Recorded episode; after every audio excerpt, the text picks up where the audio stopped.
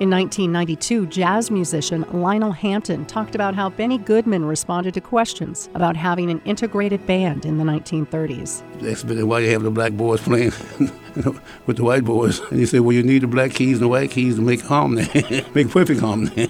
KUOW is celebrating 65 years of outstanding storytelling. Go to kuow.org slash 65 to hear interviews and other material from the archives.